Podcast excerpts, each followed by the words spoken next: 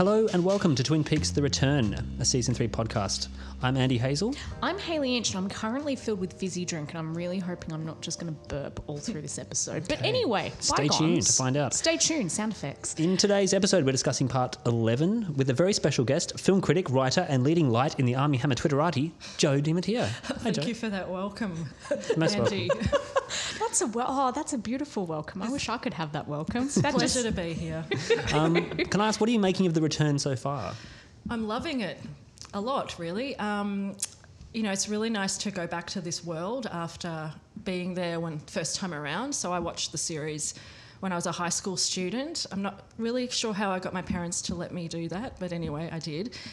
Um, and I'm really loving what the new series is making me think and feel, and I'm really loving um, all the David Lynch that we've got in the series. I had an argument with someone at my work about that who finds him tremendously annoying, but I really finding him a comfort. And I'm loving the centrality that Laura still plays to the Yeah, show. That, okay. that for me has been. Um, I mean, I've kind of felt it from part one that she was going to continue to be this prism through which we continue to make sense of the action, but she's also providing really the emotional texture Mm. um, for what's happening. And I kind of feel like we're headed for something really significant in the next couple of weeks. Yes. Though I have page. no idea what. I don't think any of us do, but we're going to try and guess regardless. So, did you come to it with expectations, do you think? no, actually, I don't think I had any, and I wasn't even that excited about it returning. What? Well, I mean, I was as the days got closer, but I went to see David Lynch in Queensland um, when he was here a couple Oh, man. of yeah. I was at- Everyone went to this thing except for us, Andy. God. I know we were all there, and you know when he made the announcement, it was really exciting. And then I just stopped thinking about it.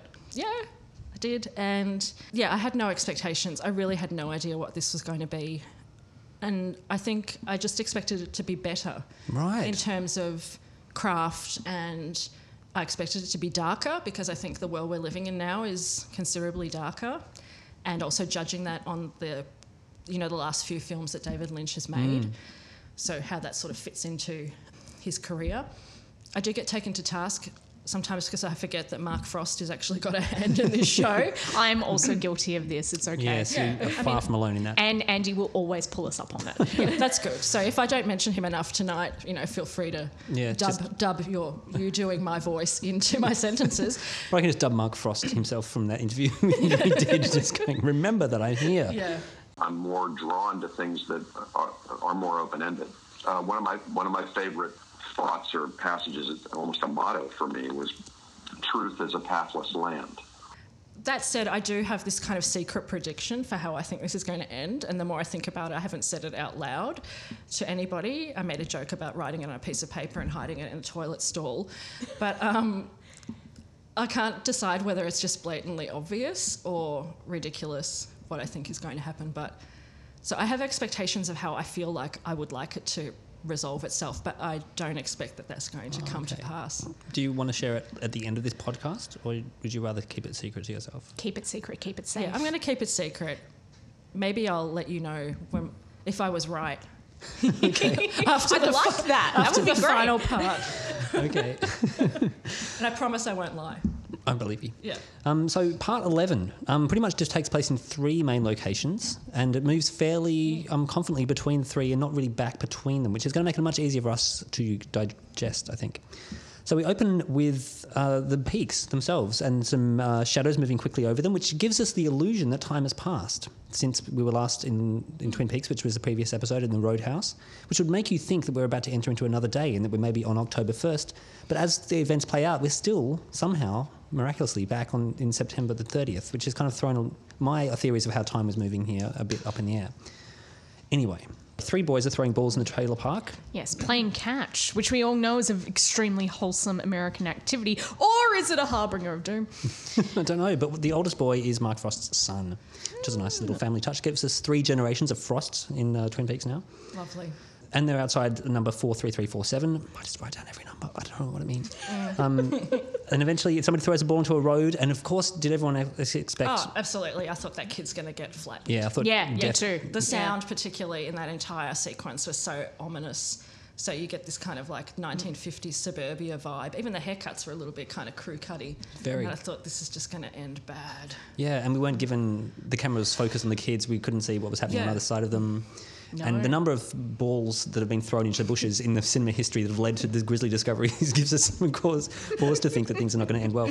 Um, amazingly, we find Miriam alive. so surprised Yes. and so pleased because, of course, I I said last week that I just assumed that she was going to be Bluey in, Exactly. in, in the caravan, and Yeah. I'm so pleased that she's actually made it out and it kind of mirrors from the first season the girl alongside Laura who ends up surviving Pulaski, mm. yes, yeah exactly. surviving the, the, the horrific events in the railway carriage mm.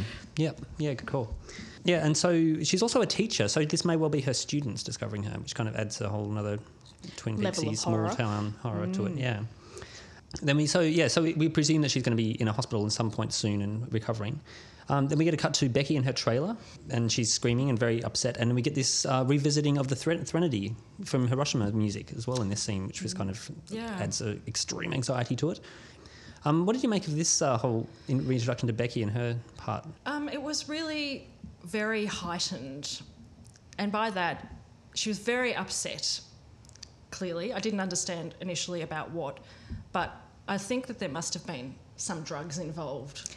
That was also my feeling. I, I think keyed into what we were talking about last week about how New Peaks is, if it was a drug, it would be meth. Yes, Um, yeah. Because, yeah, she's highly paranoid and she's highly agitated. It's and- not a, I mean, I loathe to use the word normal, but it's a very exaggerated, perhaps, response to what's going on. And, you know, the reaching for the gun Yes. as the kind of first, res- the first reaction. The very fact that there is a gun in the house, you know, I mean, it's America, you know. Yeah. Um, Hey. yes, it's all not a good, not a good. Um, no. omen. Yeah, they just, again, you just felt like there was a sense of imminent tragedy coming because that music is kind of pushing. It sounds almost like a vortex, which we can talk about Yes, later. yeah. That's what it feels like. It's going to drag these characters kind of up and out of solid ground. Yeah, yeah. Um, so she calls uh, Shelley at the roadhouse. Shelley rushes over with her car, beautiful red interior, and uh, immediately gets uh, stolen by Becky. Um, and then we get this weird scene of Shelley on the bonnet of the car, Yeah. being thrown around. Now this was some. This was a scene that had been. Uh, some people had watched it be filmed. So this was one. There's quite a few scenes actually. I think almost all the scenes that people saw being filmed in that area have now been played out in this Okay. episode. So there are a few things. So this was one that was expected at some point. Um, Shelley in red shoes, red high heel shoes Yes. as well yeah, sh- uh, shouts. There's a lot of anxiety going on. Of course, that music is still playing, and so it's it ends up becoming this uh, I don't know manifestation of the heightened anxiety that we get with Sparkle, but now being transferred to this situation in which we later discover is to do with infidelity on the part of Stephen. What, what- what did you make of this development with Becky? Because we really hadn't seen that much of her before. We'd seen her on the in the in the bliss throes of Sparkle, but this is kind of the and, and her being a victim, of course, of Stephen. Yeah, it's kind of interesting that in a way she's kind of taking it upon herself to do something about her situation. And yeah, it's, it's not a great decision to pick up a gun and decide to go shoot up your husband and his, you know, uh, no, you His know, paramour. his paramour. Yes. That's a, that's a good term.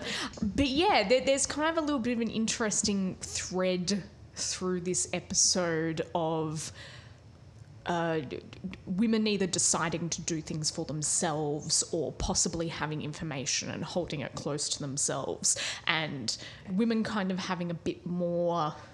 I don't know, shifting power play than they generally have Yeah. during this show. Like often during this show, women are just unfortunate victims of whatever happens to be going on. This episode kind of tilts everything on its side a little bit and hmm. makes you think a bit more about power relations and cycles Yeah. and and women trying to hold on to what they've got and keep it close to their chests and hopefully deploy it at just the right point where they can actually get something out Yeah, of it. yeah, and leverage the situation. Right. Yeah, the cyclical thing is really interesting, and we can talk about that later with Shelley because that was the thing that kept coming back to me. Yes, yes, which uh, you had mentioned in earlier pods as well. Um, so uh, Becky arrives at um, apartment 208 and bashes on the door. Damn you, Stephen.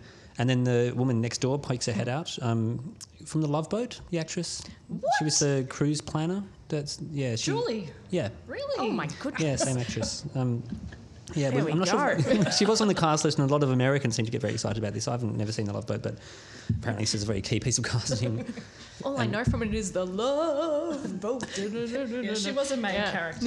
Yes, yeah. Uh, then uh, she shoots through the door. Then we get this a wonderful camera shot through the corridors really, really quickly. The way that Lynch likes to, especially did a lot of in Mulholland Drive, this kind of floating camera as if you're like a, body, bodiless and just an eye moving in a dream.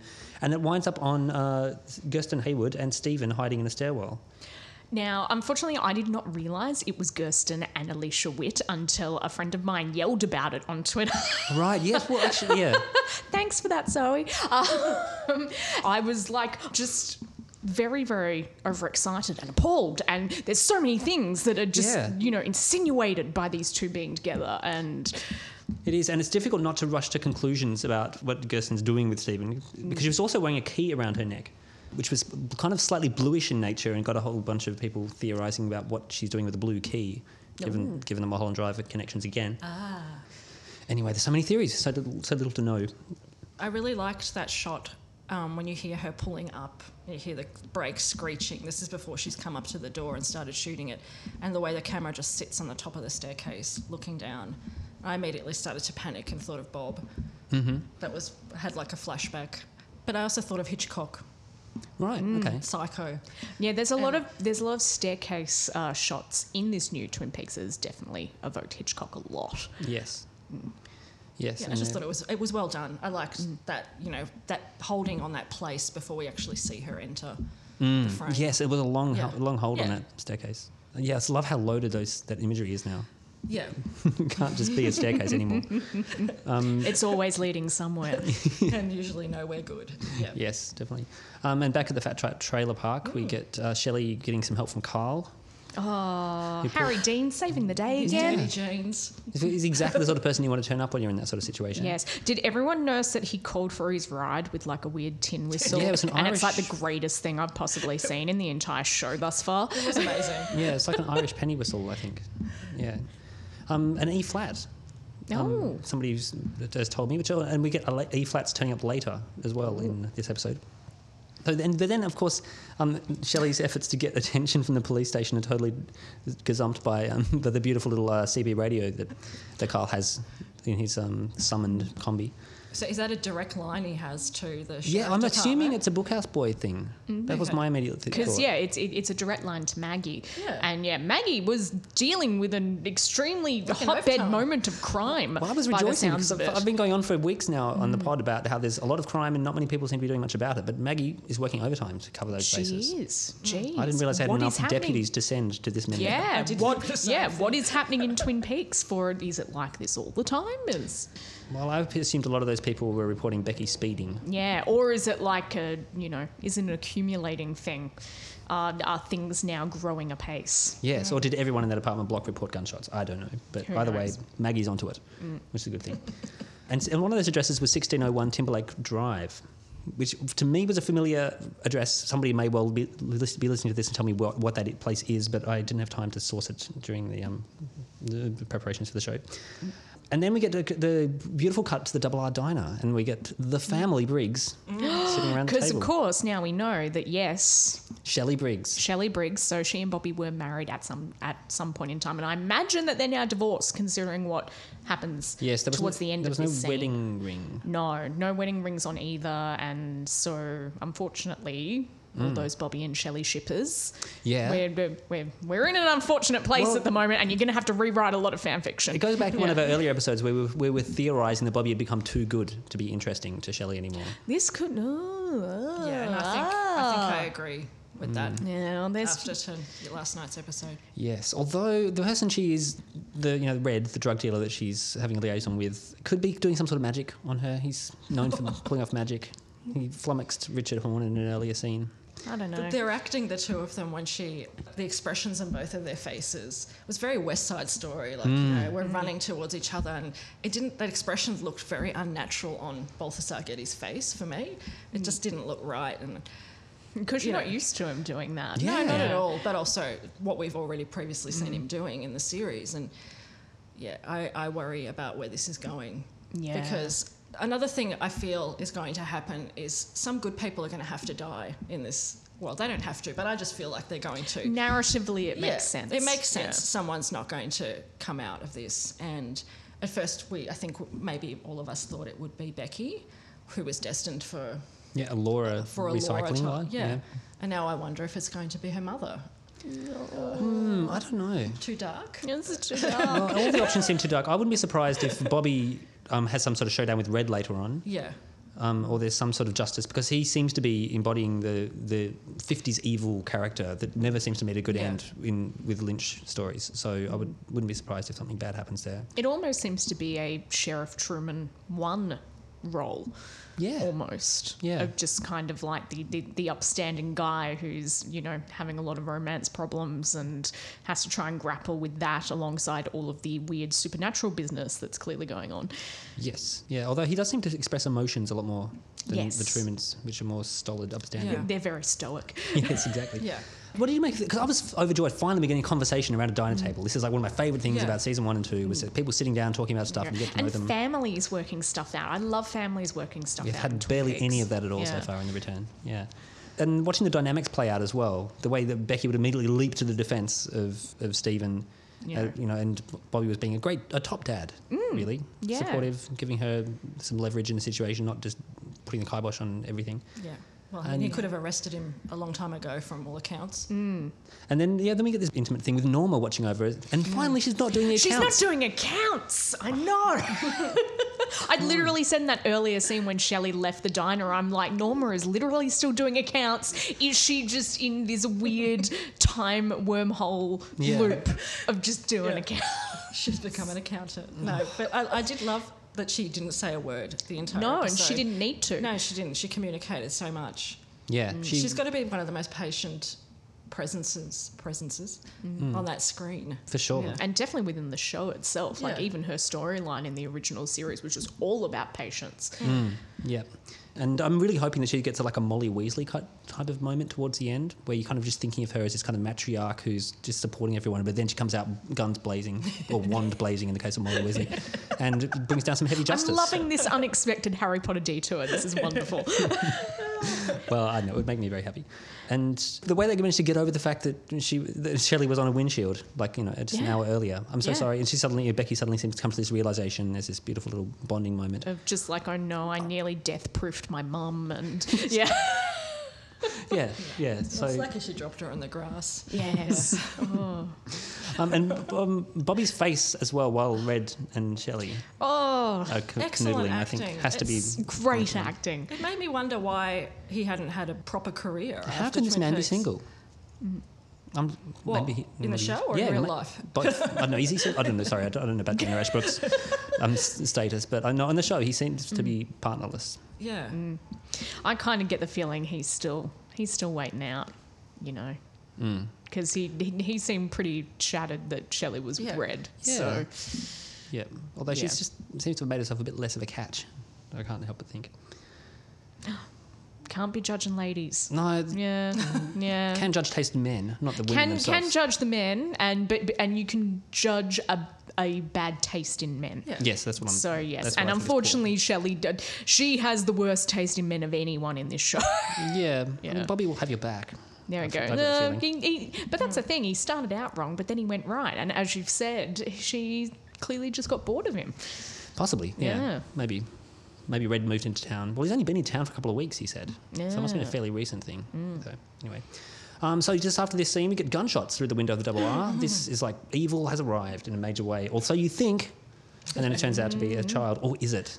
Is it a small child covering for his dad shooting through the window of his car? We don't really know. Um, so people duck, the lights go out. Um, Bobby goes out and pulls out some pretty brilliant deputy, mo- takes control of the situation. Okay. I love his face when he's like looking between the kid in camo and the dad in camo yeah. and just going, oh, Mm. okay, not fallen far from the tree. Another great example of great face acting. Yeah. Yeah, yeah, and cycles. And the cycles. Thank you. Yes. So much cycling going on. I love it. Um, the car honking. Uh, yeah. Yeah, And It this was so annoying. yeah. just screaming. yes. There's yeah. a lot of screaming in this episode. Yeah. I actually thought the first half of this episode was about staircases and screaming. That was the two the two major themes. Yeah. Yeah, we didn't. Uh, we, and of, of course, this um, scene gave us gave rise to some fantastic jokes about how we didn't get Audrey Horne, but we got another Horn.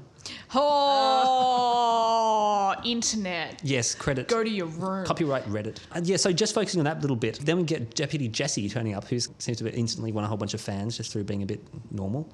Um, turns up and says, I was at Big Ed's gas farm, you know, which is an allusion to a, the later scene that we see with him talking about his car. And then I heard these shots. And so he comes in and helps. Bobby goes and tries to get the woman just honking her horn, but then she starts making even more noise than the With horn was as soon as she starts Mm. talking. Um, this scene. Um, okay, so let's break this down. So first of all, it's a very Fire Walk with Me thing. We're at intersections with horns blazing. Yep. We've got these like cars jammed behind each other. Things aren't moving. It's this extremely stressful, very noisy scene. And then we get to such another Fire Walk with Me sort of reference with this crazy dialogue that this woman comes out with. Let's just focus on what she was saying. So she's talking about. Mm, shall, oh, shall I read she- it? Yeah, read it Okay, out so loud. what are you doing? We're trying to get home. We're already late. We're late for dinner. I was like, oh my god, what are, what are we getting? Like, is this Alice in Wonderland? So I have screamed like that when I've been stuck in traffic. So I partly understand what she's coming from. Mm. It's way past six thirty. Why is this happening? I saw a gun go shooting out the window. Her uncle is joining us. All right, so this is the first mention that there's a, per- a person other than her. Though she's talking about we, but Well, my first thought was she's talking about the woman in the car, her uncle. But I, I don't think anybody else has interpreted it this way because immediately she starts talking about this kid. Yeah. She hasn't seen him in a very long while. We're late. We've got miles to go. Please, we have to get home. She's sick. And then we get introduced to this, this uh, Yeah. girl in the seat so next you to her. ha- had you noticed her? Because that was a thing. No, either had no. I. And I thought oh, I had to replay the scene just in case. Because sometimes I focus, you know, on the person whose mouth's moving. Oh, it's such a face. My Yeah, God, this yeah, woman is such a great I just thought, actress. Yeah. she's going to have an aneurysm. She's astonishing. Yeah, She's amazing. yeah. So I didn't see this thing Yeah, no- coming up basically like out of the leather. No, I think the woman Yeah. turns her head, and as she does, the, the, the face comes into view, and then the hands come up by the dashboard. Yeah. In this very strange zombie type s- scenario. That, that, that was my initial thought. I was like, oh, okay, we've, we've gone zombies. Okay, great. This This, is- is, how we're all going to be wiped out. Everyone's just filled up on oil and corn, and now we're just zombifying. And Yeah. yeah, bright green sludge mm. coming out of the mouth. I, I really have no idea what this scene was about. That's the honest truth. Mm. Yeah. It was Like, compel- I'm- I'm- utterly compelling, but I just don't know. I'm sure it'll link up to stuff later on because that tends to be how these kind of s weird set piece scenes have turned out. Right at the moment, I'm just like, it's just a fabulous scene of which I have no idea what the fuck it means. Yeah. So. And then the, yeah, the woman start, the woman screams Yeah. were very short, sharp, horn-like as well. Yeah, she's making these noises while Mm. the girl is moving closer to her and there's more spewing out the side of her mouth. I mean, it's quite horrifying. But Bobby, Bobby's face was kind of like my face while it was happening. Yeah. Yeah. Is this this a escalating scene of audience. insanity? Um, well, yeah, my thoughts were like. So far, we've seen a lot of uh, pretty much every. This is something we're going into later. The ageism in Twin Peaks, I think, is something we haven't really talked about yet, which I find really fascinating. And so, to have a child is usually like a vehicle for innocence, like we got in the very opening scene. But now we've got this child who's really, really sick. So I was like, is this a child who's had sparkle, or is somebody somehow poisoned? You know this this girl, or did she eat a burger from the woman with the rash? I don't know. There's a possibility I'm not ruling out. moment. I also found it interesting that obviously that intersection got backed up really, really quickly. There were heaps of cars there, and the way the woman in the car was talking, she was talking about that they it's like they were traveling actually quite a long way.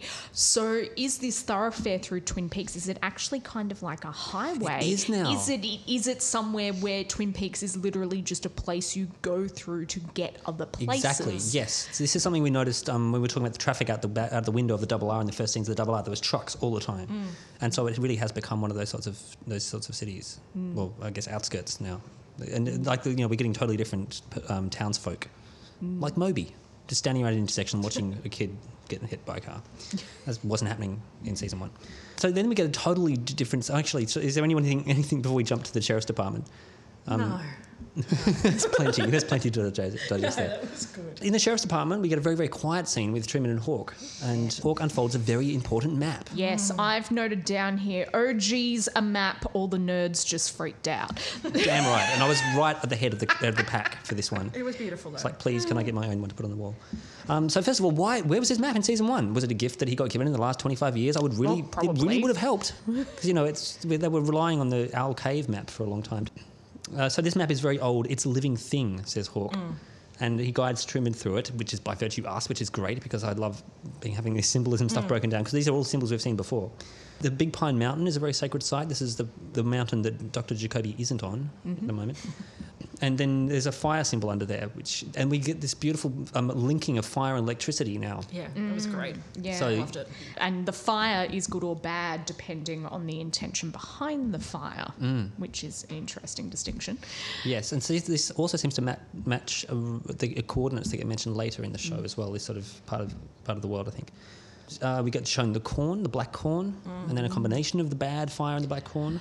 Yes, because corn is, you know, as as Hawk says, it's generally a good symbol, but when it's combined with the black fire, it becomes diseased or unnatural death.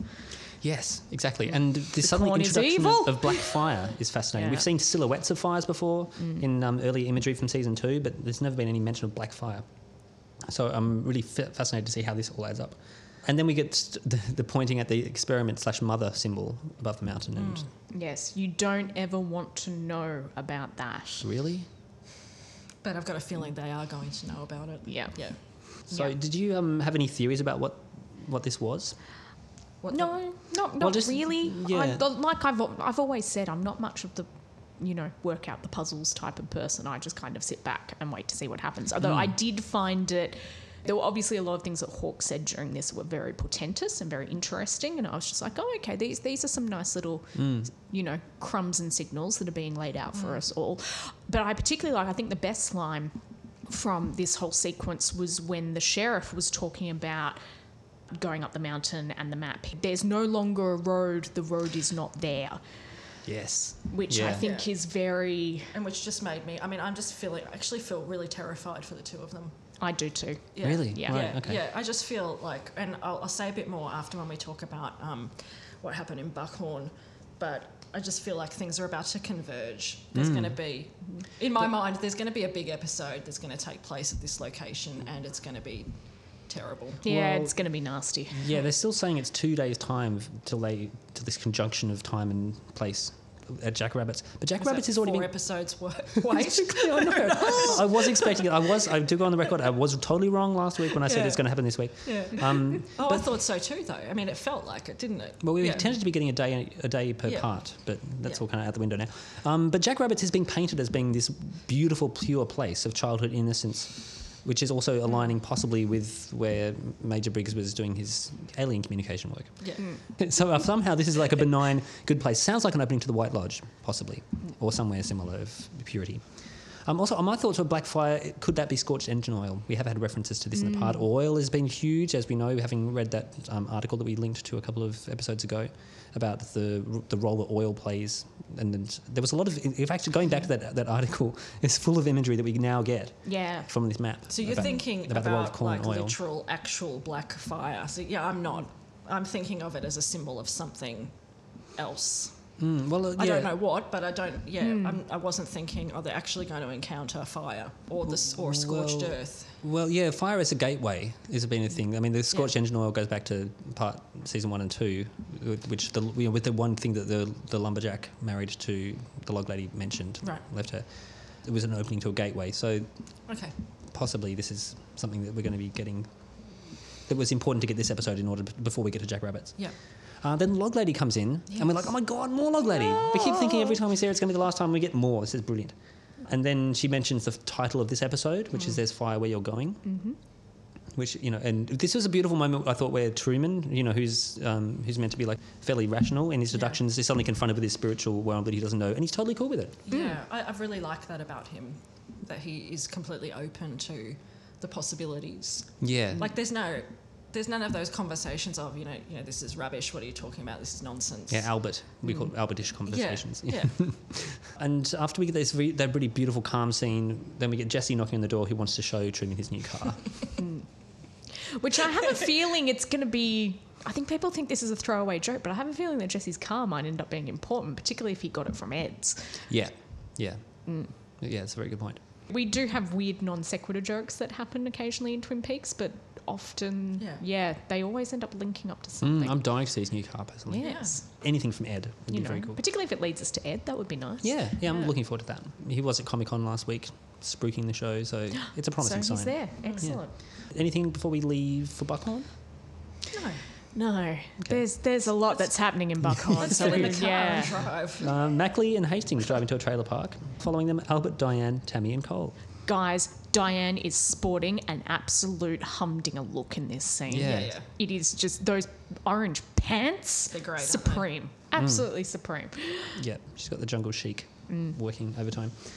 So this is a place where William Hastings saw Major Briggs, and then they point. He points out how they got through the hole in the fence. He went about 15 or 20 yards, and then he couldn't remember what happened after that. He went too far. Um, or we, Perhaps. we're getting some buzzing electricity sounds. We get a glimpse of a woodsman, and then uh, another one spots and vanishes, and uh, appears and vanishes. And Cole says, "I see it." After Albert points it out, so it's interesting that he calls it an it. And Yeah, I noted seem- that too. And this is a totally different shaped woodsman to the one that we Hmm. spotted in the cell next to Bill Hastings earlier. The I think it might be the same one that was in the morgue. Seems to be Hmm. a similar sort of dumpy shape. Cole and Albert enter through the fence with guns drawn. Quite what a gun would do to a woodsman, I don't know. Not terribly much, I would think. Yeah, Tammy's covering them on the other side of the fence. Now, just Tammy, is Tammy wearing red shoes that are covered in dust in that scene? Oh, good call. I don't Yeah. know. Did not spot those. they were not black, back. and one would Yeah. think, you know, the conservative dressing FBI mm. agent would have black pumps, as they mm. call them over there. Yeah. But they looked like a she- different colour, and they were looked kind of like they were covered in. It was a very dusty and Yeah, because in other scenes she's definitely been wearing black sh- black Yeah. pumps. I don't know. It might have just Yeah. been my eyesight. Yeah. But I'm going to want, go back and I want to have a close look at that. Yeah, I just remember her stance and how unusually statuesque she was looking. Yeah. um, and unsurprisingly, continually moving as well. Alien snake. Like the snake Alien she snake. has been claimed to be. Um, Hastings is terrified. His mouth is quivering. Mm-hmm. Um, and then there's a whole lot of building tension here as Tammy turns her back. And then we get more electrical crackling. And then we get the vortex in the sky, which is a brand new thing for this series. Mm. Did not see that coming. Um, and then so yeah, so the vortex kind of spins and increases, and then Cole holds his hands up and looks like he's elect- electrically charged or something, waving his hands around. What did you think those black things were spinning around? Like they would look like sort of dark particles. Mm, Well, I thought there were leaves off the tree that it was sucking Okay. in, but then they didn't seem to act as though leaves. Like no, leaves. they were very, very. They almost look voidy, like little tiny voids that were like spinning around into Hmm. the vortex. Maybe they were just there to show motion or something. Mm. But it seemed like there was there were going to be an access to either the waiting room or the Black Lodge. Although, judging by the description of it that Hastings gave, he and Ruth approached this area as, as lovers, like with purity of heart. So they possibly, and then they saw Briggs. Mm. So I'm assuming they got access to the White Lodge where they met him. Mm. So yeah, and then we get the glimpse of the woodsman in the staircase. Now this is another staircase. Upstairs. Yes, yeah, three of them, in a black and white movie. Almost all black and white. But then if you look closely, there's It's more the wallpaper behind them. Behind them, you see the wallpaper, and it's the same wallpaper Ah, yes, yeah, from um, the the picture of course. that the that Mrs. Tremond gave Laura. So this is the same place as, as uh, Laura has been passing through. So it's the room. I think it's, this is the room above the convenience store, which is the way Mm. that they access. You can access the lodge. So that sort of throwback was amazing because that's the sort of thing I would never have noticed without people pausing No. and zooming in on No, frames. thank you for sharing that. it's okay. I'll post this, that photo on the show notes. It's blowing my mind. Albert manages to save Cole from being sucked in. Though whether Cole wanted to be sucked in or didn't is unsure. Unsure. And God, Yeah. thank goodness for Albert. Yeah, As I say every single goddamn episode, Cole was just blindly wandering into that and seemed very happy to be sucked up without seemingly Yes. knowing exactly what he was going to get into. I'm a bit worried about him, and I'll say that when we get to the next scene with them. But he doesn't appear to be acting normal. Mm, hmm Yes, that's true. Mm. Or, or just very easily sucked into wherever it was that they were going to go, and clearly very inclined to just wander into that mm. world and see what would happen. Yeah, and so in between these scenes, we, get, we cut to other people's the perspectives, which is mm. fascinating because it may well have looked to somebody like um, from Diane like he was calling this vortex down or something, mm. because he's he's, he's, raising, he's raising his hands up to me, he's shaking, he's Yeah. kind of blinking But, in but and it out of seemed existence. and from everyone who was outside of the fence that they actually could not see the vortex. Yeah, it was very interesting the way that whole sequence was shot. Yeah, you see mm. that sort of perimeter and and it's just And it's Cole just waving his Yeah. arms above his head. Yes, and also in the scene, his lapel pin turns upside down. Which I'm not sure if that's significant at all, but I thought it was an interesting detail that. Lynch put in there. um, and Albert merely t- brings him back with a touch on the arm, um, and then immediately draws his attention to Ruth Davenport's headless figure. Um, Diane is still smoking slowly and watching this entire scene play out, expressionless. And then she spots the woodsman as well. It's almost as if the woodsman deployed the body of Ruth Davenport to draw the, draw the other two away, even though it's probably not what happened. And then they managed to straight away take a photo, so immediately Albert's attention is drawn to those coordinates. Then we get the woodsman sneaking into the car, smashing open the head of Bill Hastings. Poor old Bill. Yeah, Yeah, Macklay's horrible. response to this I thought was brilliant. Oh no. Oh my god. Yeah, no. Oh my It God. Exactly. It was exactly how you'd respond. He's got brain and matter and blood all over him, I assume. yeah, or at Yeah. least all over his car. That's Yeah, not, yeah. you know. Yeah, that's true. There That's wasn't that's actually a that much bugger on to him. upholster. Oh yeah, Yeah. he did say that. Mm. And then yeah, we get two of the funnier lines of the show. Um, that, when after Mackley calls for backup, and Diane throws a wry aside in saying um, this is not going to help. basically, um, he's going to need more than backup. And then Gordon Cole confirms what we all just realised: he's dead. They go, no shit, Cole. Mm. What Half his head's fucking missing. Yeah, so that was um, a fairly intense scene. Um, are we sad to see Bill Hastings go? I, I think so because it seems like in a lot of ways, you know, apart from the fact he was cheating on his wife, but hell, everyone in Twin Peaks cheats on everyone. So you know, where where are we really sitting moralistically with that anyway? um, it seemed like that he and Ruth were just interested people in these strange phenomenon, and they wanted to find out what was going on, and they just ended up way over their heads. And it's it's all quite a sad tale in the end, I think. But I think probably in relation to the narrative itself, he's probably got nothing left to offer us. Yeah. Yes. You know, He's- he's, he's- led people, he's led know. them where they need to go. He's, he, he's given up all the His clues that he expiry had. date. Yeah. Mm-hmm. yeah. Mm-hmm. Yeah. And we move to the Buckhorn Sheriff's Department. Hand. Cole's right hand is shaking. Cat on a hot tin roof, which I haven't ever heard as an expression before, but it seems to fit quite well in the Well, tone. Tennessee Williams had to hmm. get it from somewhere. Oh yeah, yeah. I didn't realise that was something you say when your hand starts shaking. Or There we go. And again, no one understands Albert's jokes. These No. people don't deserve him.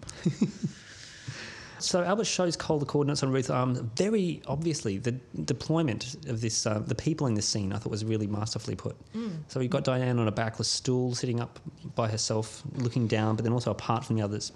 Hmm. And obviously, Albert is watches her mouth the coordinates, and she watches him watch her. So they both know that they both know.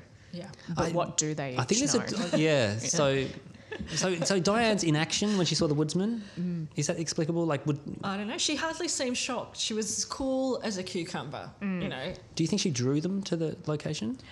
Uh, there's something going on there. There's Yeah. there's definitely something going Yeah. on. I think it would be a thing of maybe Diane. She's either seen them before, Mm, they- or they- she has an idea of what they possibly are, and knew that there was probably there was no way that she could have interfered to stop anything that was happening. No. Better to kind of sit back and see where everything goes. I, Diane definitely knows a lot more than what she's letting on. Definitely, yes. I thought this scene was full of triple crossing dialogue where she knows that they've intercepted messages. She knows that they're looking out for her and then wanting to keep her close, in the words of Cole. And that this is the only way that it could play out when while Macklay's in the room to be able to make sure they're on the same page. Which I think is why she said, I think I saw a woodsman, well, you know, I think I saw one of them and then I can't be sure. I mean, it's a blatant lie. Everybody kind of knows it. Mm. But it's also, she's just kind of doing it to say, see that they're all on the same page, I think. Mm.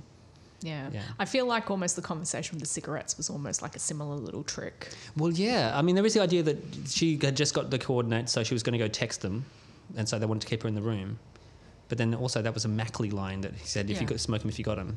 So I don't Yeah, know. it's interesting. Levels It upon is. levels. Yes. Also, I want to make a short film that's just David Lynch eating donuts. Oh yeah. So we finally got this promotional scene, in, um, clip of him eating a donut, Damn looking, a good looking donut too. Yeah. God, they were good. and he referred to them as a policeman's dream, which is another, Yeah. another nice Yeah. throwback.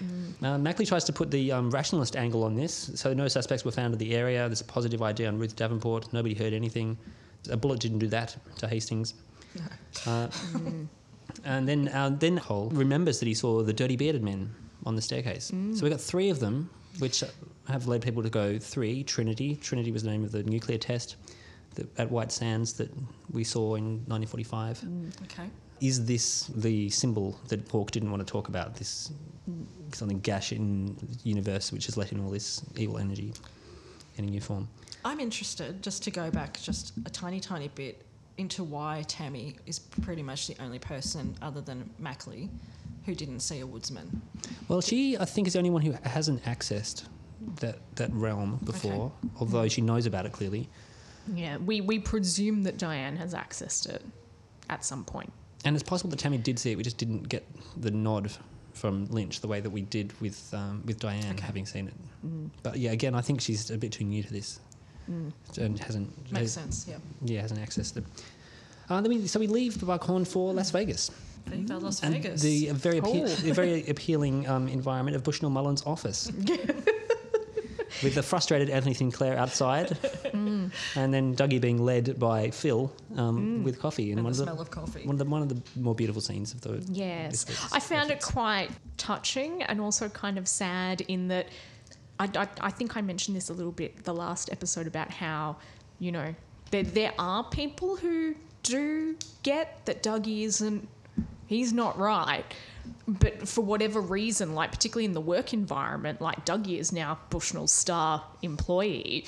So you can't really go to Bushnell and be like, Dougie's not not functioning.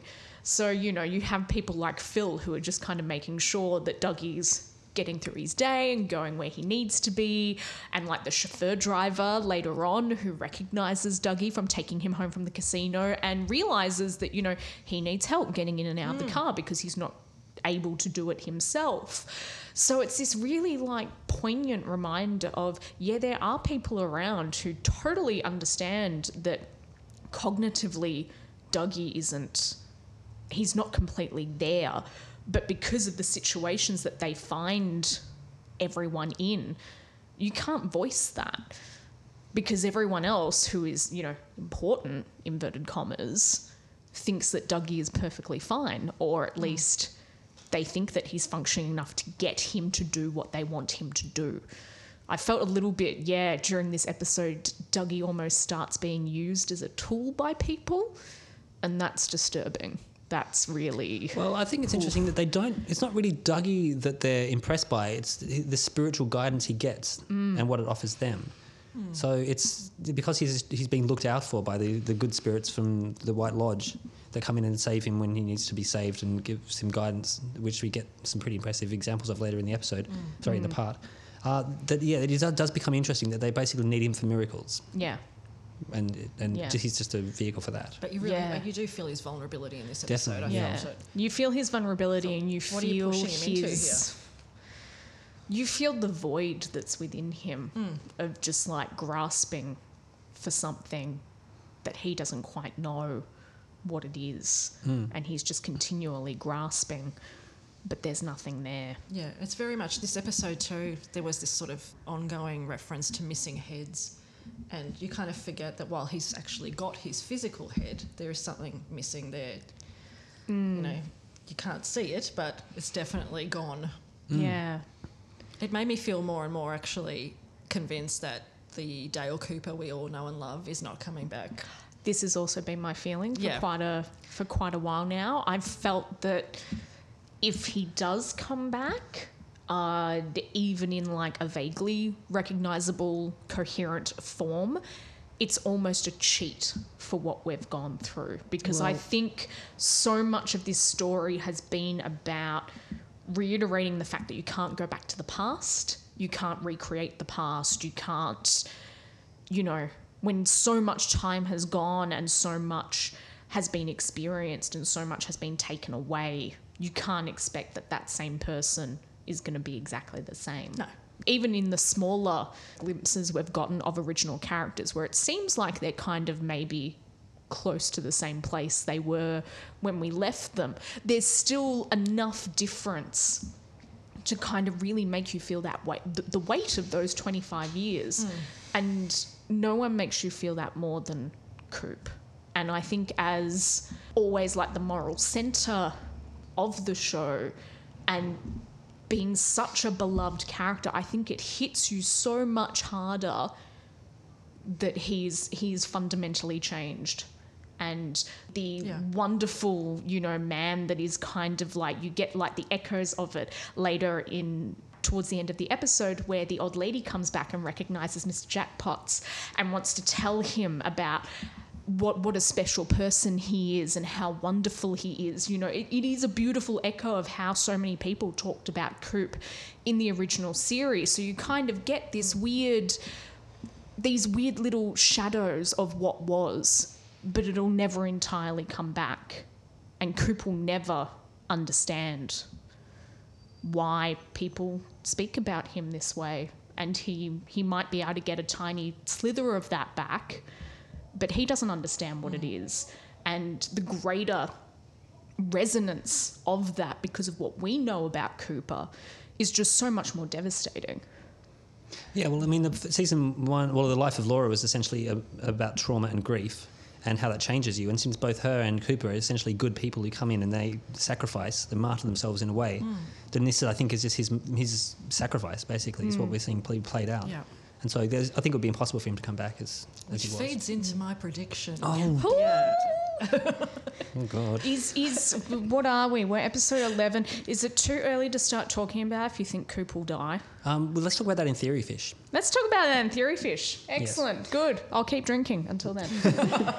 Uh, so Mullins is doing push-ups against the desk, um, He's which so is fit. yeah, which is great. Um, he was a boxer, baby. just in case we forget. And then we immediately see his. Well, he um, brings Dougie in, and then he pulls out some amazingly skilled investigative chops that shows you why he's in charge of this insurance company. Um, your investigative work has exposed organised crime. The recent two attempts in your life absolutely confirm this. Thanks to you, the Mitchell brothers' claim has been exposed.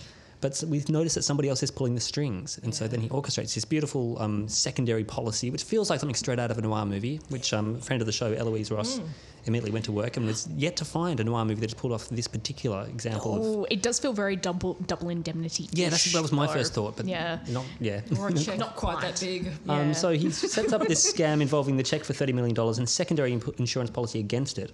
Bushnell kind of arranges his meetings between Mitchum's and Dougie to expose their ploy, with the um, the line "Nobody keeps battling Bud on the ropes for long." he is such an intriguing Isn't he? side Yeah. character, Bushnell, isn't he? I wasn't expecting him to actually, after we first met him, to have such a significant part. Yeah, in- same. Yeah, so immediately you know we're all kind of scared for Dougie's welfare Mm. going into the the Mitchums, and I'm Seems like he's just going in the lion's den, isn't it? Well, it? exactly. I was like, is Bushnell like sacrificing him? Does he know? Is he the one pulling the strings at some point? Is he involved? I don't Mm. Yeah, know. I thought it. I thought it was telling that when he's like bundling Dougie into the into the limo, and then he goes to him, "Do you have the check with you?" And when Dougie doesn't respond back, he literally pats him down to like make sure it's there. So it's kind of like another instance of someone being clued enough into Dougie that knowing that you would have to check these things because Yeah. Dougie might not remember. Yeah, yeah, So think he knows how to yeah, work with Dougie, yeah. So you kind of start getting a bit suspicious of just kind of like, oh, okay, how cognizant is Bushnell of everything that's going on, and is he just using Dougie as a pawn? Yes, yeah. So that was definitely I thought too. Um, then we go, get a shot at the Mitchum household, um, and where they're having breakfast at two twenty three p.m. Gangster breakfast. yeah, Breakfast gangsters. time. I mean, Breakfast time. Breakfast time. running, Great. running casinos, man. You, Yeah. That's all that You was. Um, this I recognised. I thought was like a familiar house that we'd seen before in the movie Casino, and there was another throwback to a scene, a scene in Casino later on when Yeah. Dougie goes to meet the Mitchums. but I was like, oh my god, this is this Yeah. is just like the Joe Pesci scene. Anyway, but I don't know if it is. Uh, somebody on uh, Dugpa pointed out that it's one of Frank Sinatra's old houses. They discovered that during the production when they when they rented it to shoot. Unsurprising. I'm surprised. Yes. They pour out raisin bran, and then there's this beautiful scene where I, I was kind of not quite so sold on the Mitchums so far. I thought they were kind of weird fits. Yeah, Belushi was playing it straight, but then sometimes he would be a bit cheesy. But now, It, it, it was definitely my least. I was. It was definitely the the storyline I was least interested Yes, a in. lot of people are on and it, page. you know, it's. It, I've been boosted up a little bit. I, I am convinced as to the. Uh, suitability of Belushi for this role which is quite astonishing because I think yeah. Yeah. most people have just been like haven't really thought of him as a proper thespian before Yeah.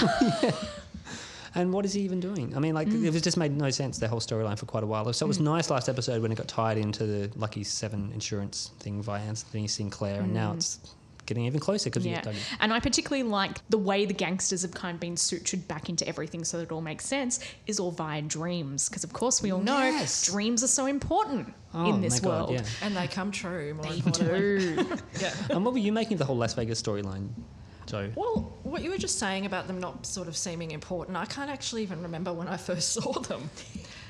Yeah. It was Uh, very well- early on, maybe like episode four or five or something. Was it around the, the jackpots wins? It was when they turned, the when they turned up to yeah. shake Okay. down the I think casino possibly owner. episode five. Yeah, they didn't really then. register, but yeah, they definitely did in this episode. And I thought what Belushi was doing uh, last night was the, p- a perfect kind of pitch for an episode that was so carefully um, constructed around the absurd and the terrifying.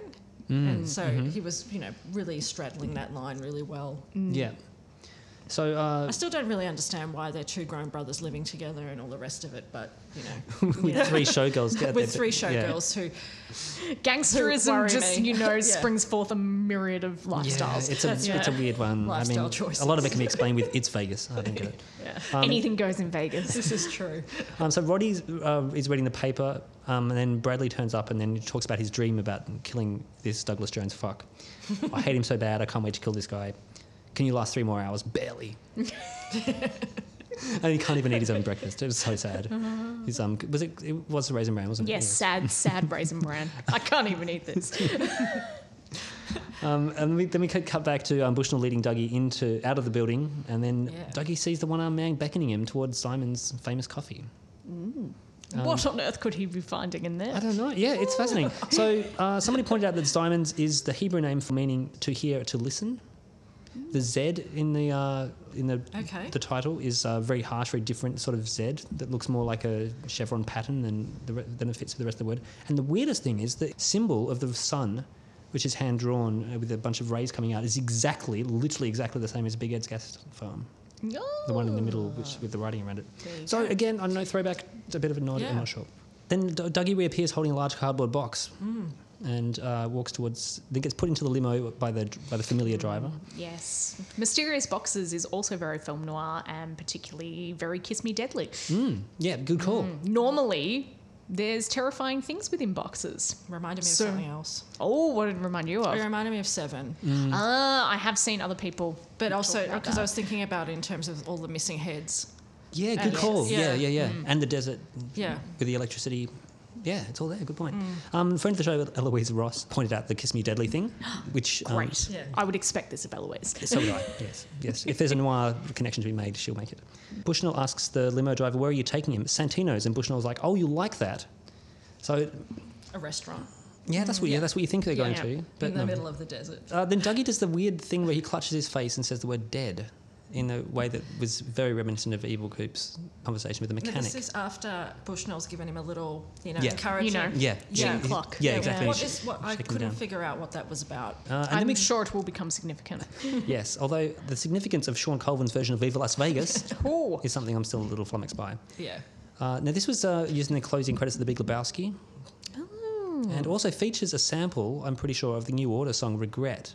And New Order, the melody to a different New Order song is played by the pianist later in the show. Although I think ah. I'm only making these connections because I know too much about British music from the 80s and 90s. No, that's fine. And I think this is an example of people just finding. I didn't hear the New Connections Order in the No, the piano me music. neither. And Yeah. Which song was it? Um, the New Order song that the pianist is playing is hmm. Subculture. Okay, cool. which is a cracking tune. And we got a lot of shots of the strip and neon hmm. signs, and then the desert and things. and roads going nowhere. Yes, um, that's why I thought, oh, this is looking like the final scene from Casino. Bradley is explaining to Roddy about the dream that he had, and then the importance of what may be in that box.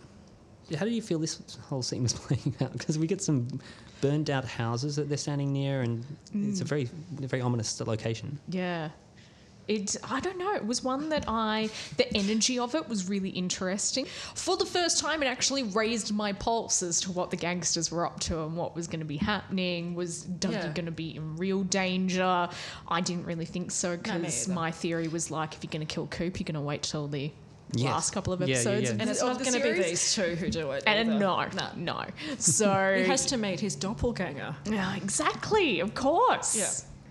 Doppel tete a tete. um, but I was really intrigued as to were the gangsters going to come around to the side of oh we're, we're going to listen to our dreams because you assume that you know gangsters are only interested in hard and fast facts and cash so you know Yeah. were they going to accept something as ephemeral as a dream into how they were going to deal with this guy This reminded me a lot of the BFG. Because oh. there was this, there was a very key scene where the BFG is explaining to Sophie about how nobody believes her dreams, but if they wake up and have a tiny bit of that dream become real, mm. in the case of where they were give, telling the Queen, you know, if he, she, the Queen sees a little girl sitting on the windowsill, she'll immediately believe the rest of the dream that we give her. The same thing happens here with the with the cut, mm. which was administered by Candy, which I find fascinating. So because mm. Candy is a really, really interesting character. Hmm. So at the beginning, it looks like she's showing, exhibiting signs of somebody who's been traumatically treated and been abused in the past. She hmm. seems to be docile. She's extremely scared when she does anything that could be construed hmm. as there we go and she Thank also seems drugged up a lot of the time drugged up a lot of the time. But then she's administering blows that disappear. So I, I- yeah, this is there's some theory fish stuff about this that we'll get to at one Oh. point. So Roddy is, certainly interested as well at why his his uh, injury has disappeared underneath his band aid. Uh, and then we get this showdown with the box in a beautiful, beautiful framing, I thought, as well. The brothers on either side, Dougie in the middle holding the box. It's a bit like a Western shootout almost. it is it's almost Yeah. like a standoff Good Yeah. call, yeah. Did Yeah. you have any theories about what the box held besides? No, I think thinking about it now, I'm thinking I felt really, I felt very tense throughout this episode, particularly the first, say, 25 minutes until we got to Dougie. Then I felt really sad and unsure of what was happening. But I sort of had this feeling that that box was going to contain something funny. Hmm. like I yeah. thought the moment was going to, that tension was going to actually burst with something completely unexpected. and absurd Yeah, absurd. Not, it wasn't going to contain a severed head. It wasn't going to contain a bomb or you know. Hmm. And then importantly, I felt it wasn't going to contain anything that was actually going to result in harm to Dougie. No. Hmm. Yeah. Yeah, I thought it might hold a key or something like that. But as you know, I was watching with a friend who was like, "What the hell is in that box? Cake?" And I was like, "No, no, it's Yeah. too big." It was a big box. I It's a very big box. the for a pie. size was Yeah. what probably confused a lot of people. Yeah. Then uh, Bradley goes and pats him down, finds he hasn't even got a wallet, and then finds the check, and then does this amazing walk back. with his knees just like slightly yeah, yeah, collapsing. slightly bowed. Yeah, it's a good was physical ma- um, performance. I love this guy. Yeah. And then immediately we know Anthony Sinclair is doomed. Yes. Now that this. Probably best, really. Oh, definitely. Yeah. Yes. You're no good. He signed his own death certificate. Um, so then the, they, the Dougie gets taken out to celebrate um, at a classy restaurant with a pianist that some people think was like Roman Polanski, other people were sure was Angelo Badalamenti in disguise, and actually turns out to be a guy called Smokey Miles. Yeah. Smoky. That's a great name. I don't know him. Yeah. Excellent. It's a great name for a penis. Yeah, it is. Yeah, particularly one who's just clearly not even moving his hands. Yeah. And then we get some really weird banter between Dougie and the brothers. Um, every kid should have a gym set. Even, even even my orphanage had a gym set. How they got into this conversation, I have no idea. I Um, find it interesting that the brothers came from an orphanage. Mm. Yes, I wonder if it was the same one that little Nicky came from. Probably not. Uh, and Dougie gets introduced to the concept of toasting, which is immediately confusing. Uh, they clink jar glasses, and then like the slots lady turns up. I can't remember how they credit her. Yes. No, I think she might just be credited as old lady Slots or something machine like lady or that. Slots machine lady. Yeah. But no, this was very. She's transformed into a princess. She has, and I found it absurdly touching. It was very moving that scene. very Yeah. moving. Because also it emphasised, I think, the age disparity between the two of them. It emphasised how infantile Mm. he appears. Was hmm. anyone else reminded of Laura in Fire Walk with Me when she bent down to kiss his cheek? when he was Yes. sitting Yeah. down? Yeah. Yeah, I feel Yeah. like that was intentional. I think it was definitely meant to mirror, like I was kind of saying earlier, you know, there's so many sequences in the original series where people are just grateful for, to Cooper and kind of almost bask in the glow of him a bit because he's just so good mm. and straightforward and kind of everything that you wish that you could be. Cooper is everyone at our best, Yeah. sort of thing. And so to have this wonderful moment where someone was just so happy to praise him and that their entire world had been changed because of him, whether he knew it consciously or not at the time, is so incredibly so incredibly touching and then so sad as well because you just know that Coop's feeling this weird shadow of something that had perhaps happened to him a lot 25 years ago before the lodge. And you can kind of see him like trying to grasp it in some way but he just couldn't. It was just beyond him. Hmm. Well, what I found fascinating about the scene was the way she was almost summoned by the music. So there mm. was a the pianist is playing, then he holds an E flat, which is the very beginning of Laura's theme. Yeah. That's the thing. I felt like so much of the music during this sequence was just like weird, weird stuttering echoes of Laura's theme that just weren't quite right. Right. Yeah. So some people were saying it was the the beginning of Sycamore Trees.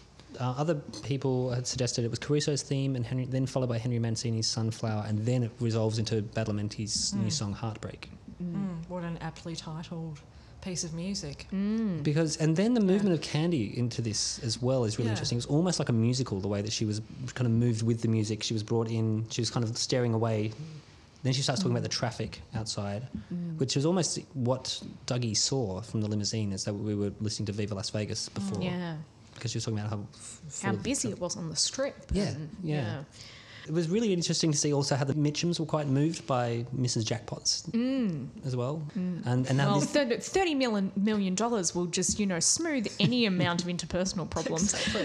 Should heal all wounds. Um, one more thing about E, e flat is it's also the tone in the Great Northern. Ah, Okay. the hum. All right, cool.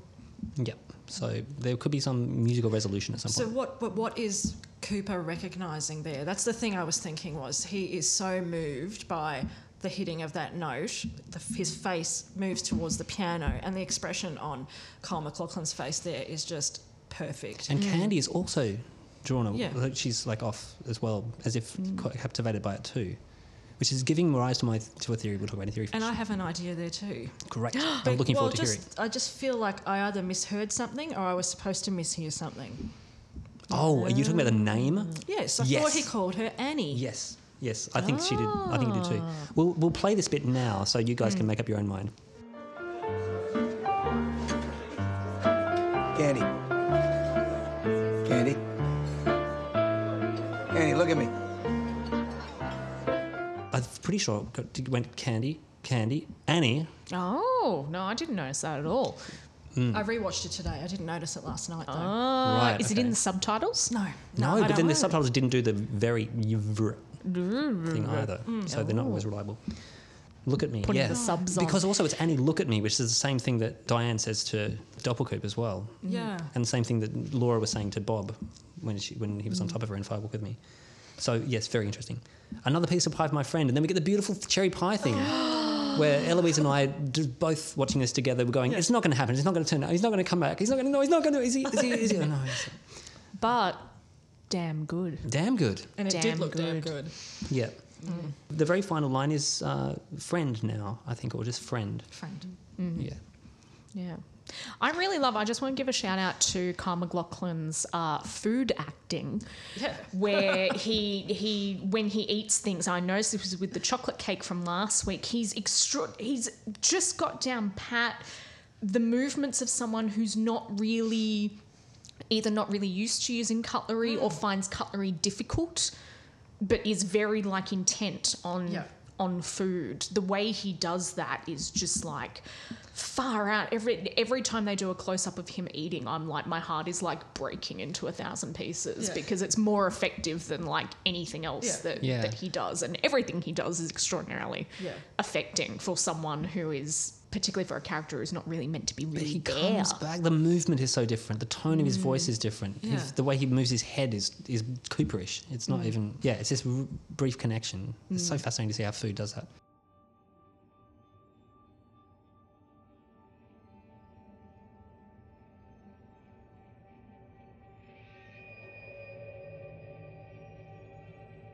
And good. now to theory fish. So last week I, bomb- I threw a couple of killer theories at you that have still been reverberating around the internet ever since, Ah. although I certainly didn't invent them. this week I haven't really managed to land any massively powerful theories that are complete. It's more ideas, I suppose. Ideas are good. Ideas are great. Ideas you can throw around. So the first one is Candy is the new embodiment of Laura. Laura is, is within Candy in the way that Cooper is within Dougie. So this comes about because she was, oh god, I'm going to use the phrase "cosmic uterus trumpet" again, where she came out she, in that golden ball towards Twin Peaks. Candy is uh, seems to have these properties that she talks and moves in a similar way to Dougie that would make you think somebody should give her some medical attention. She's possibly had a stroke or is suffering from some severe trauma, but she's actually looked after quite and treated quite um, benignly, I suppose, in, by the by the Mitchums, Mm-hmm. who are quite protective of her, and don't fire her because they're worried about where she would go or what would happen to her afterwards. And she also seems to she had that connection with the music that we just talked about a bit earlier. And there's the the wound that she gave that disappeared. There's the, also the way that she seems to be kind of fascinated in, in, the, with the world in a sort of new way. Everything seems to be new and kind of exciting to her, or she'll suddenly observe things in this kind kind of childlike way. She's also had a trajectory that nobody was really predicting when they when she was first introduced, where she seemed like some sort of airhead of some sort. But no, there's a lot more going on there. So you guys uh, would love to hear whether you think this would be a fresh I caught a trout in my pajamas, or it stinks a fish in my percolator. I'm more. What's the middle one? The skunk. Oh, the green or a green butt skunk. green butt skunk. Yeah, I'm feeling more about that just only because I feel like I don't know enough about Candy yet to be able to say anything about her for certain. There's definitely something up with her, Mm-hmm. like quite significantly. But yeah, I feel like we haven't been given enough given enough Yeah, about okay. her yet to be able to formulate anything where I'm kind of like, no, I I have an idea Yeah. of where this is going. Okay. Yeah, I think I agree, but I do think she's going to be playing some kind of significant role because she's coming increasingly into focus. She's very foreshadowy Yes, as a I'm figure. very keen to see if uh, if Candy gets to interact with Dougie in the future because I would be very interested to see what they might be able to bring out in each other or whether Well, she they're gave him a lovely look when she gave him that second piece of pie. There was sort of uh, something warm there between them. Yeah, yeah, I feel like that could go somewhere. Um, another theory fish is this one is probably being proposed by future guests of the show, Thembi Sodell and Jess Penny. The military, in cahoots with the FBI, are trying to gain control of the lodges so they can be used as weapons! Exclamation mark. Which is why Briggs went and hibernated because he found them to be ideologically impure. This is also why Diane and Jeffries are working against the FBI in a way. By the way, Jess, I wasn't thinking that's why Briggs hibernated. I was thinking he was hibernating in preparation for something to come that we don't know about yet. So he'd be there and be ready to help stop it. That something might be a Blue Rose case. That just went right over my head. Well, yeah, I thought this was interesting because I haven't read this anywhere else. This military in cahoots with the FBI thing plays a lot into that article we were talking about earlier mm. Mm. in this whole nuclear thing. Biss was talking about possible ramifications of around the woodsman and um, nuclear blast that I don't want to spoil because I understand Biss is writing a piece about this that I cannot wait to read. Because of these kind of, we keep getting these larger economic and social political situations added to the dimensions. So, Sure, like, yeah. we all, we, you know, Norma is buried in paperwork and accounts. There's economic stresses that are p- causing problems for everybody who's been anywhere near Sparkle. The standards of living in the Fat Trout Trailer Park have never been great, and they're probably just as bad as they've always been. They're not getting any better. So there's all around there's these kind of big problems that can be tied back to these military-industrial complex, which mm. Mark Frost is fascinated with. Yeah, I think there is a lot more politics in this new Twin Peaks, and I think people are really willing to acknowledge in a lot of ways. Even Lynch himself has kind of like poo pooed the idea that he's a political filmmaker, but you just have to look at his mm. films and you're just like, it's mm. all there, David. Don't pretend. I'm a little more trout in my pajamas, I think, on this. I really think that there will be a bigger political dimension to whatever that happens to this show. If, whether it's Coop sacrificing himself for the sins of modern Twin Peaksians, or whether we get Laura to come back and who's will have been through her own journeys that, are, well, can be magnified to be put her in the situation of a modern day martyr or something like that. Oh, this this segment is really just pointing out how much of a fence sitter I am. But yeah, no, I Yeah, me just. I'm very much I I would be really interested if this turned out to be outlaid far more blatantly than the show has done so far. I'd love it. I'm not quite sure if they will go all the way there. Right, okay. Yeah. Because the Secret History of Twin Peaks loves this sort of stuff, but again, we don't know how much it's going to play in. Yeah, I mean, I guess it just depends on whether Frost or Lynch is going to win in the Battle of Armageddon here, really. Um, can I ask what you were suggesting? You mentioned a little bit earlier about how you had some theories. oh, look, it was basically just what you said and we've raised, which is that I think that, that Cooper's going to have to die. R- Yeah. Oh, right. Okay. Yeah. Yeah. Yeah, I I've been I thought it ages ago, though. Yeah. Like, you know, weeks ago, because I feel like his destiny and Laura's destinies are so intertwined. You know, they're both basically in this kind of purgatorial limbo at the moment, and he probably has to somehow atone for the sins of his double, even though it's not technically him, or perhaps it is. Hmm. I'm not really sure how to make sense of it. I just kind of see it coming towards that. Like the only way for her soul or her spirit to no longer be so restless and to have some sort of peace, I guess. Like maybe I'm thinking about it too much in kind of Christian kind of mythology, but you know, Well, we've had angels turn up. yeah, we have. Yeah. So you know that stuff is in there, but this idea that he will have to die, so Right. that she Like, will. hang on, it's you like mean the like- final sacrifice. Like for her. Doppelcoop will have to die and Dougie. Well, and I think that well, all I, the Coopers, all the Coopers. I think there's going to be a Cooper show. Um, yeah, a Cooper showdown like at at the, some point somewhere. like at the end of Reservoir Dogs, like some sort of no one makes it out. Men in black suits. Yeah. Yeah. Oh God, no! Show. I Yeah. just spoiled the end of Reservoir Dogs. People haven't seen Yeah, it. you. No, no. Sorry. It's and how dare you spoil that also 25 year old movie. Um, yeah, don't worry about that. Yeah, I mean, don't worry I, I don't know. I don't. I have look. I have zero idea how this is going to happen.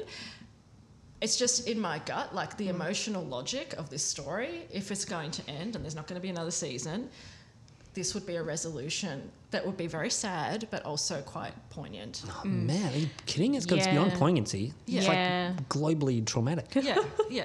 There'll be Probably millions won't be peop- able to get out of, bed for weeks. Oh, Yeah. man. But Yeah. before No. then, I think there's going to be those coordinates that came up this in this week's um, part. You know, the the other good men and that, that circle that's going to be complete Yes, that yeah, um, yeah. the log lady was talking about. I think that Hawk and Truman and Cole and Albert, they're all going to be meeting up somewhere, Converging. converging on Blackfire. Yes. Mm. Okay. Yeah, Yeah, no. I I'm, don't know. I'm very much with you there. I have no idea what I'm talking I'm- about. Let's be honest. but- Oh, but no, no, that, that, that thing you said about the emotional trajectory of the story in order for it to make sense. Like, I've been feeling this for a while and I kind of didn't want to admit it particularly as early when I started thinking about Yeah. it because I was like, oh, there's so many other opinions I've aired on this podcast that people have hated. And I'm just like, wow, they would have just really, really just gone for me if I'd started spouting around episode four, yeah, Cooper's going to die. Uh, would have been run off the internet. But yeah, I feel like the story that's being set up as it is and how this kind of mythology of sacrifice and the lodge and particularly Laura's story is kind of now being laid out. I feel like, yeah, the emotional fidelity of the story demands mm. some kind of sacrifice. And Laura was our sacrifice in the first mm. two series. And now it becomes more and more likely, I feel, that our sacrifice now is is Cooper. I mean, he's he- already sacrificed so much. Let's be mm. honest. But yeah. But but that's the thing. I think the fact that we keep harking back to Fire Walk with Me and Fire Walk with Me was all about Laura just sacrificing parts of herself again and again and again and again. And if we do bring it back to this idea that the new series has floated, which is Laura is a symbol of good and it's this wonderful awe-inspiring thing that someone so good ends up sacrificing themselves on the font of absolute evil. Mm. We, we we've seen that played out some way with Coop Yeah. already. Yeah. And now that his self has fragmented as well, you need to bring all those pieces together. You need to bring everything together in order to finish it. Mm. Hmm. Do you feel like it's going to have a f- conclusion? Andy does not want Cooper to die. I No, can I- see it in I his feel- I don't want him to die. I don't want him to die. But yeah. No, I feel like whatever is going to happen, it's going to involve sealing up the rip that was created by the nuclear bomb. That's probably going to be done via the fireman slash giant, and hopefully Senorita Dido. I think mm. she they've both got pretty big roles, and I think it's going to involve. Yeah, there'll be sacrifices. I, d- I don't feel Cooper will die. I feel like it's more likely we'll get him either back in episode 13, which goes to another theory that I could talk about. Ooh. Um, Related to the number 13? No, it's related to the number of times Cooper flicks in when he's in the gl- glass box. So remember last week I talked about the theory that Diane deployed Tracy to come in and distract the young man and have sex and die in place of to allow Cooper to pass through. And so Cooper flickers ten times, like there's there's sort of Escher-like movement mm. in the box. And so there's an idea that he's gone back ten days, and his mind and body are ten days apart from each other. And so on the tenth day, he'll be he'll be reunited mm. with the body and mind. And because that was done by Doppelcoop to make him a very easy target for the people in Las Vegas to kill. Hmm. Not a not a fresh theory fish. No, not for me. Okay. This is not a show I would ever want to binge watch. No, no, but no, I'm no. so hungry for the next episode the moment I stop playing the one that I've just watched. Like, I can't wait for Mondays to come around fast enough. Yeah, yeah, it is like that. Uh, and finally, I think just to check in on Laura. So, where do we think Laura is at with this scenario? Because I think that there's something we've seen, particularly this episode, which is to do with the, how, the state of children in the world of Frost and Lynch, and also the fears uh, that people of that generation have of younger kids. And when they think of them, they're confusing, they're probably corrupted, or they're, they're victims somehow of larger e- evils, like whether they're political or social or drug or whatever. And so, pretty much every child or every young person we've seen introduced in the return is, is screwed up or doomed somehow. So even like somebody or somebody at like, least adjacent to something that's that's you know not fantastic. yeah, they're not doing it- well. Yeah. And how are you connecting that to Laura? well, I think to Laura. for me. Well, okay, so I think the situation in Twin Peaks we've got with all these like traumatized kids and and people on drugs is almost being balanced by the news that Bobby has and everyone has to go to the Jack Rabbits, which is like this place of pure childhood innocence and you know healthy bonding with a parental figure and stuff like that. Mm. And I feel that's the sort of thing that Laura began with. So this is the sort of the sort of goodness that she represents Yeah. is going to be found here. So I think that she can come back and represent all this sort of stuff to us. Yeah, I, th- there's an interesting thing that a friend of the show, Emily L. Stephens, wrote in her most recent uh, AV Club recap. See, I told you, Emily, I mention you like literally every, every episode. um, she said something really interesting about Laura where the representation of Laura as goodness, but Laura does not necessarily represent innocence lost.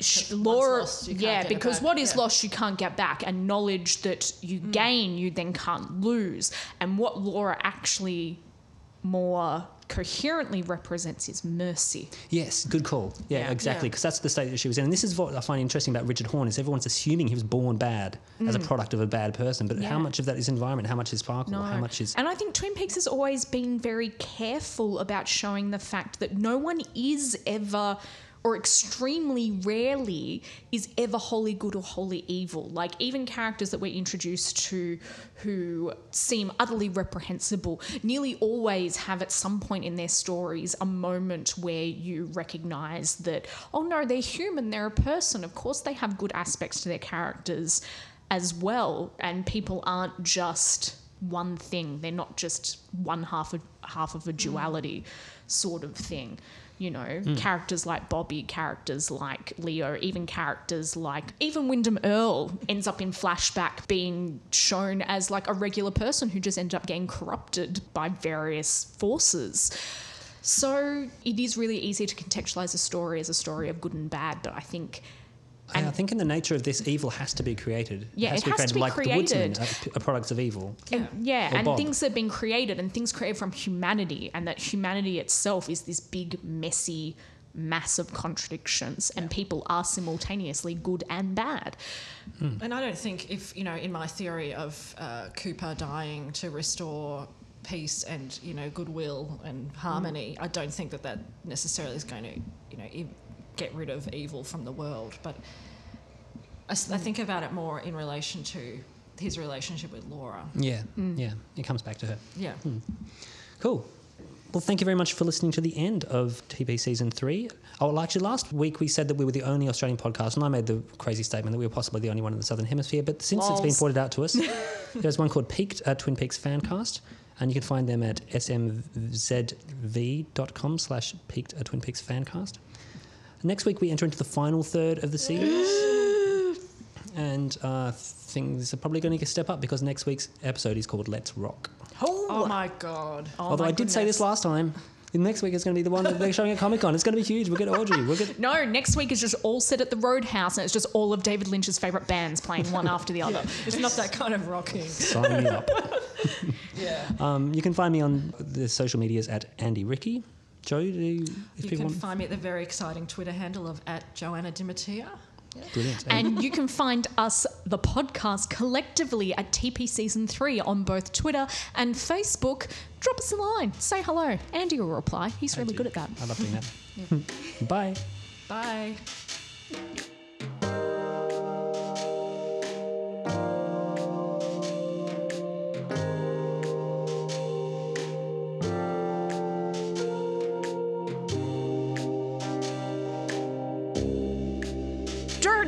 Bearded men in a room.